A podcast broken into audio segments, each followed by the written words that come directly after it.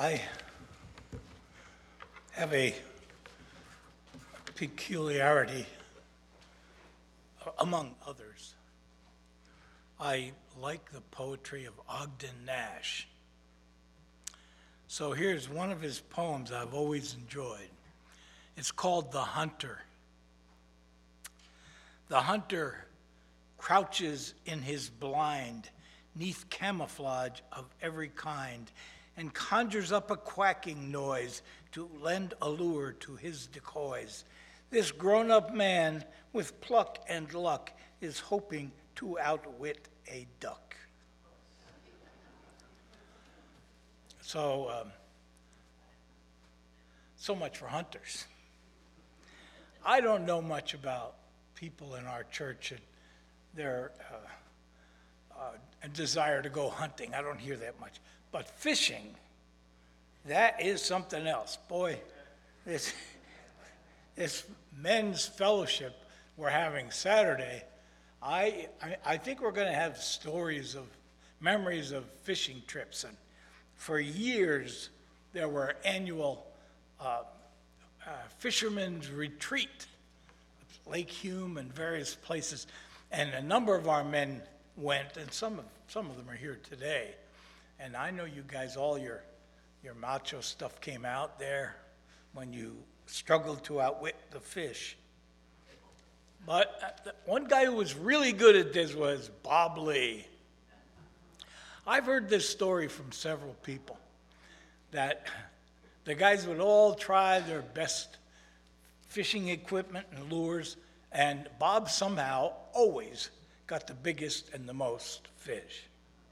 I've heard that from enough people that I know it's true, and I just really respect that. So, Bob, he, he spoke fish.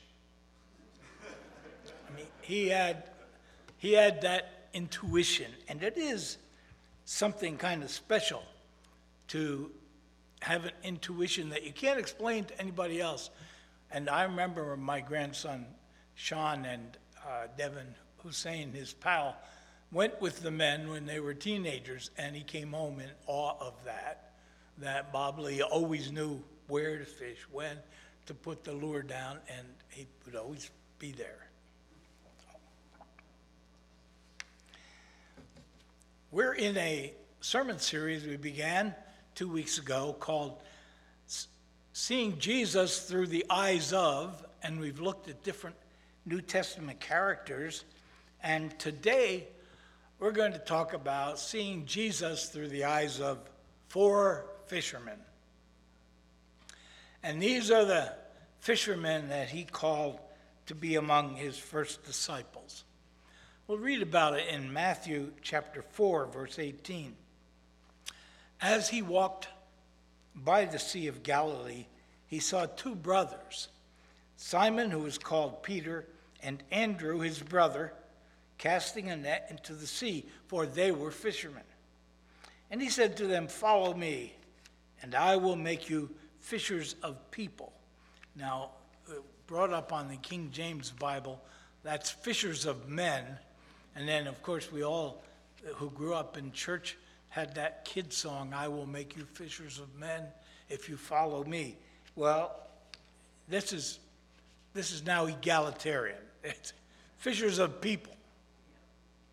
And uh, he said to them, Follow me, I will make you fishers of people. Immediately they left their nets and followed him.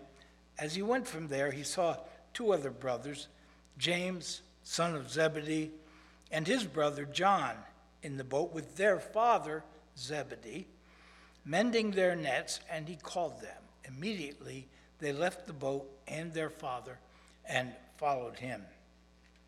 Well, those were the first four disciples we have a record of Jesus calling.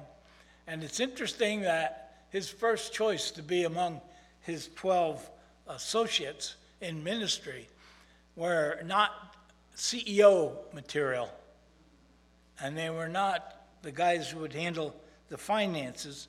They were not PR people who would give them the right kind of publicity, and they were not eloquent preachers. They were fishermen. Why? why was he attracted to fishermen? Why were they attracted to him? Now, fishing uh, at the Sea of Galilee was quite a complex um, experience. It could range from hook and line fishing, I've done some research on it, and people uh, went out there with poles and, and caught enough fish to feed their family. Commercial fishermen might be able to have a, a net if they were rich enough to afford a net, and they it's a one-man net that they would throw out in an area where they saw some movement, and are standing on the shore, and they'd bring it in.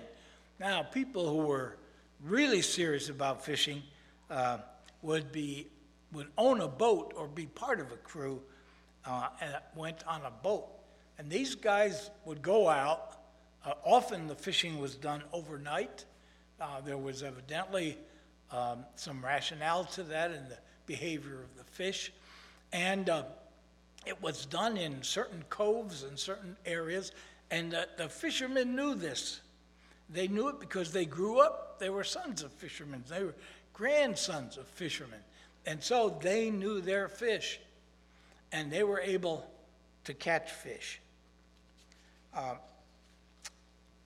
I watched a little bit of the, the Chosen, that uh, film series about the life of Jesus. And the section about his calling the fishermen is really interesting, how they use some of the facts of Scripture and put this together into a realistic uh, uh, portrayal of that. Now, I've heard recently that, you know, there are two kinds of jobs in the world. Um, and jobs where you shower at the beginning of the day, those are white collar jobs and, and jobs where you shower at the end of the day. Those are uh, blue collar jobs. And fishermen were definitely people who showered at the end of the day. And maybe they didn't. They didn't always have the chance, maybe. And so uh, there was always a kind of distinctive smell about them. I, I believe in, um, uh, when, when I preach, I, I, I speak, and we also use pictures from the MediaShout. Um, if I could get other uh, of your senses involved, I was going to bring a can of sardines and and open it and uh, kind of waft it over the con- congregation, so you get the feeling. Uh, these guys were uh, probably odoriferous, and Jesus called four of them to be his first disciples. We've given out, along with your bulletin today, another sheet which lists uh, the four Gospels accounts of Jesus' calling. I did this for a particular reason. First of all, um, there aren't there are, uh, are some episodes in Jesus' life that occur only in that are only reported in one of the Gospels, and some that are reported in two or three, but there are relatively few where all four Gospels report the, uh, the incident in Jesus' life. This is one of them. But I thought it would be interesting, to take you on a journey just to see if you can follow my experience of this. I grew up you know, I knew about the story of Jesus calling the four fishermen, and I heard it, it sounded simple to me. But when I started reading the Bible for myself, I found the account in one gospel very different from the account in the other gospel. And it caused questions in my mind because I hadn't, no preachers had ever laid them side by side and showed me there were differences. But when I saw the differences, it really created a problem for my faith in the Bible. If what really happened among these fishermen. Now, I'd like to take you through a, a little journey with me and uh, to see if you can follow my experience as a young person in um, looking at the four gospel. First of all, let's look at that, uh, the first passage in Matthew, which we already read. Just review it. He's walking by the Sea of Galilee. He saw two brothers, Simon, who was called Peter. two names for Peter, and Andrew, his brother, the two of them, and they were casting their nets. Then he said, Follow me, I'll make you fishers of men. And then in verse 20, immediately they left the nets and followed him. And then he saw two other brothers, James, the son of Zebedee, his brother John. Now, if you notice in the four parallel columns, the Matthew version of this is almost exactly the same length as the Mark passage. When you look at it more classically, more closely, you'll find it's almost word for word the same. Look at the Mark passage. As Jesus passed along the Sea of Galilee, well, Matthew had as Jesus walked by the Sea of Galilee. That's the same thing. And then uh, he saw Simon and his brother Andrew, and uh, Matthew has Simon Peter and Andrew his brother, and then they were casting a net into the sea that's exactly the same as it's described. Apparently, standing on the shore is the picture we get, casting a net into the sea, for they were fishermen. Verse 17, and he's that phrase, follow me and I will make you fishers of people or fishers of men. That's exactly the same.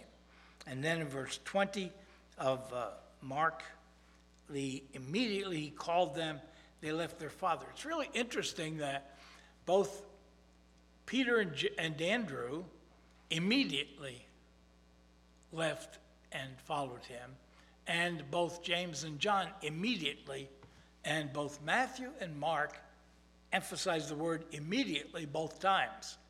So, virtually, it's almost word for word. It's somewhat reassuring, but it also feels like maybe they were looking, either one was reading the other, and we know that Mark was written quite a bit earlier, so maybe Matthew was simply accepting the testimony of Mark in this, and that's why it's so much the same. And, uh, or uh, maybe uh, they got it from the same person who was an eyewitness of all of this, because neither Mark nor Matthew was an eyewitness. So, uh, what we find as we look at the Gospels is that Mark, from all the scholarship that's been done, Mark looks like the earliest Gospel.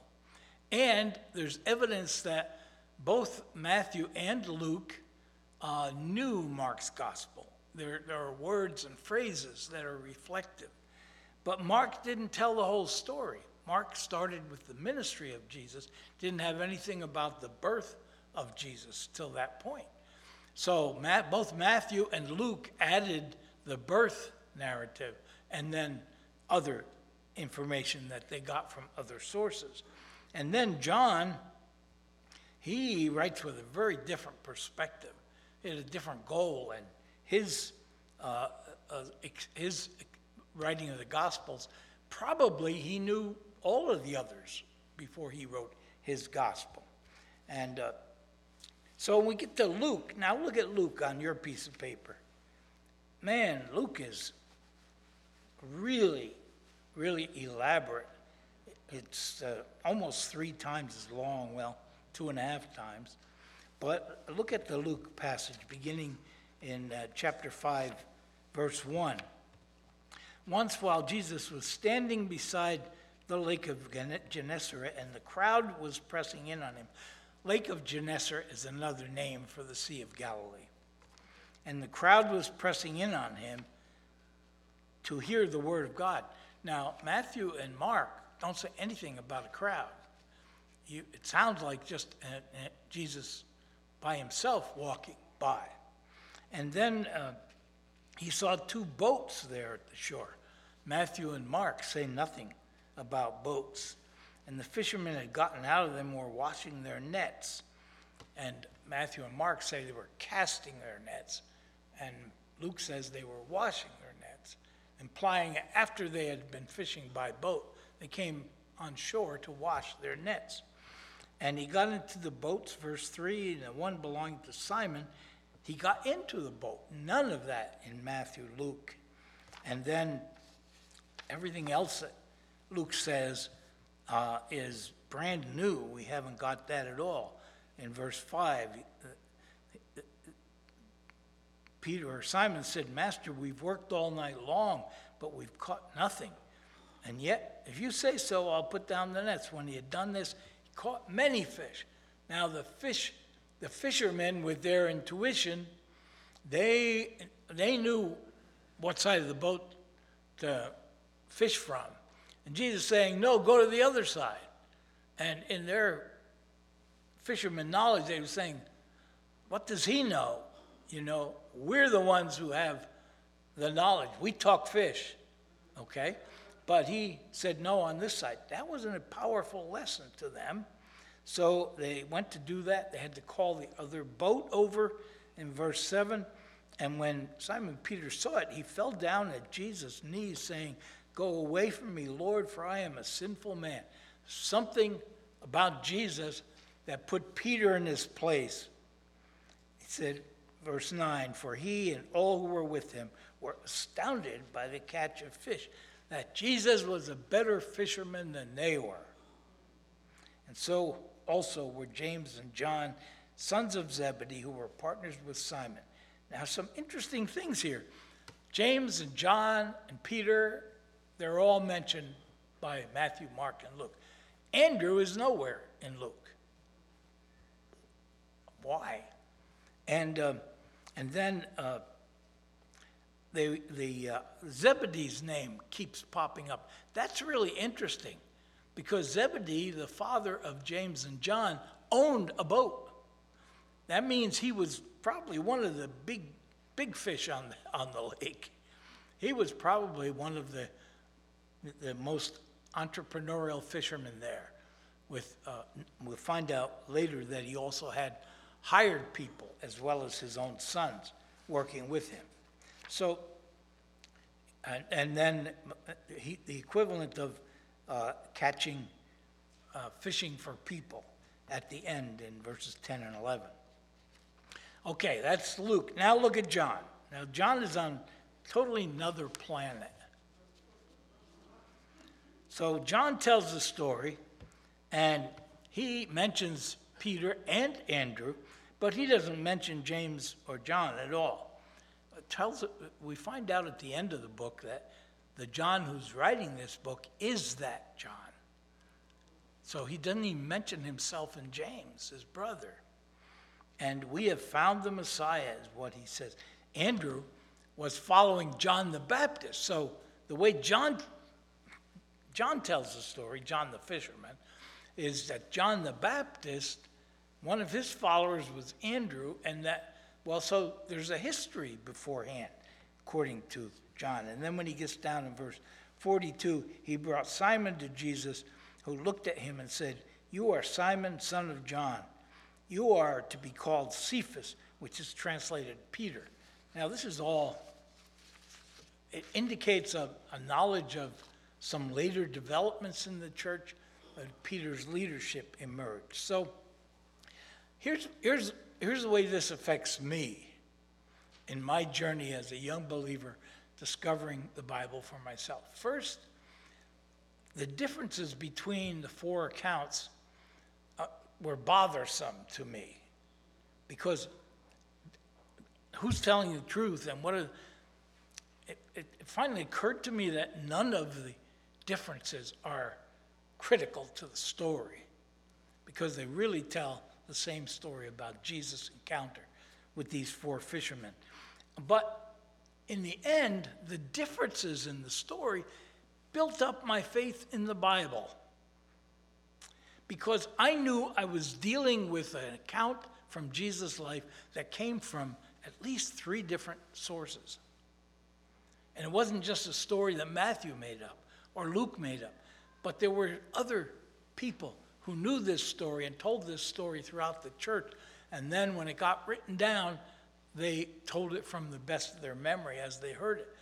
Got details a little different, but I'll tell you, this was very powerful in making me believe that the Bible is authentic and God's Word. If that doesn't mean anything to others, then you can throw out that part of the sermon. But I just wanted to share with you. Now, we're going to focus on the simplest version in Matthew and Mark and uh, look at this. Just stand back and think of what we know about um, Bob Lee, who spoke fish, these, these fishermen who spoke fish.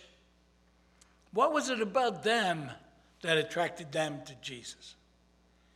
And was it about Jesus that attracted him, them to him? What, what, what, what was it between them that made them connect and that made him want them as his first disciples?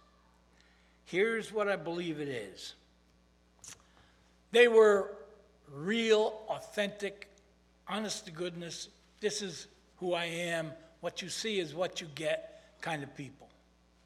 Fishermen didn't wear fancy clothes and pretend to be somebody because they had stripes on their arms. They didn't have titles on their names. Their title was how many fish they could catch. They were real people. And I think that's what attracted Jesus to them.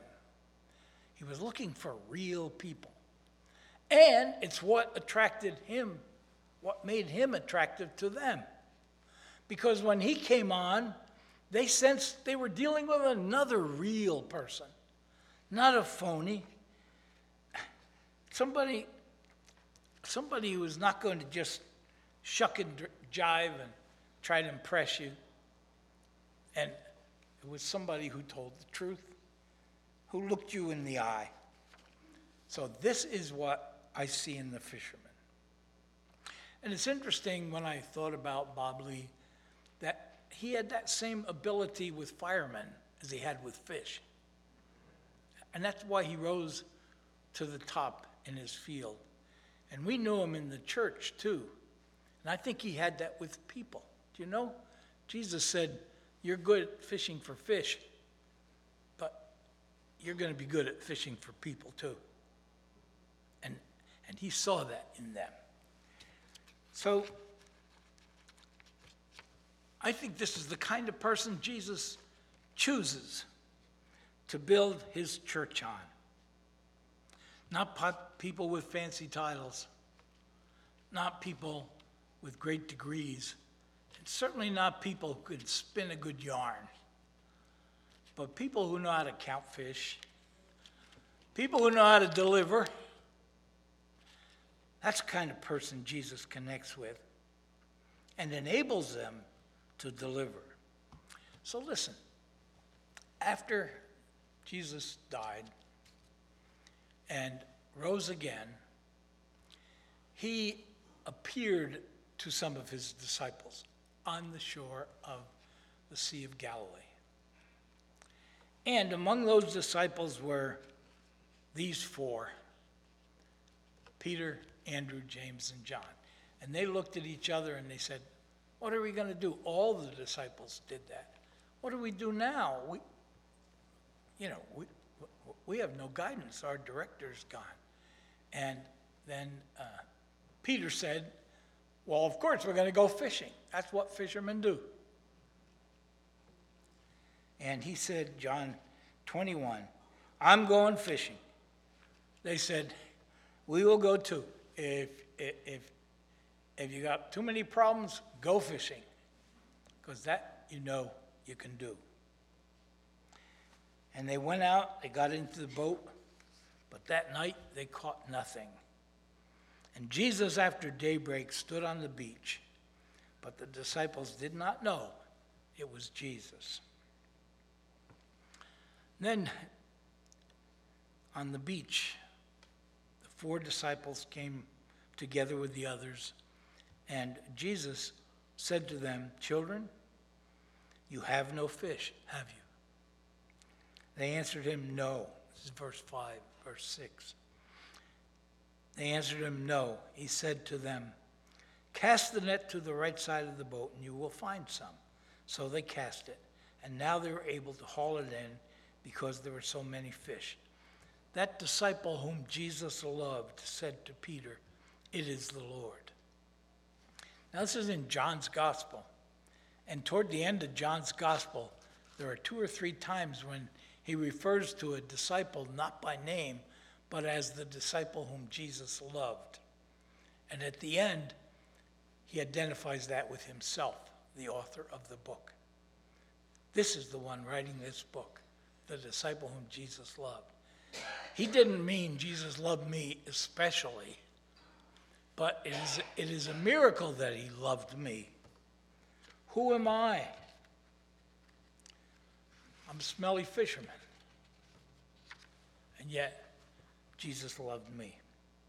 Today, he's looking for partners to represent him to a new generation. Not people who can tell a good story and fake a good life, but people who are the real deal. If they're, if they're up, you know they're up. If they're down, you know they're down. But they're honest and open. How can Jesus love smelly old me? How could he love smelly old fishermen? He seemed to like the smell better than he liked the smell of hypocrisy. You may not be much, but you are who you say you are. You're Jesus kind of person. He's got his eye on you.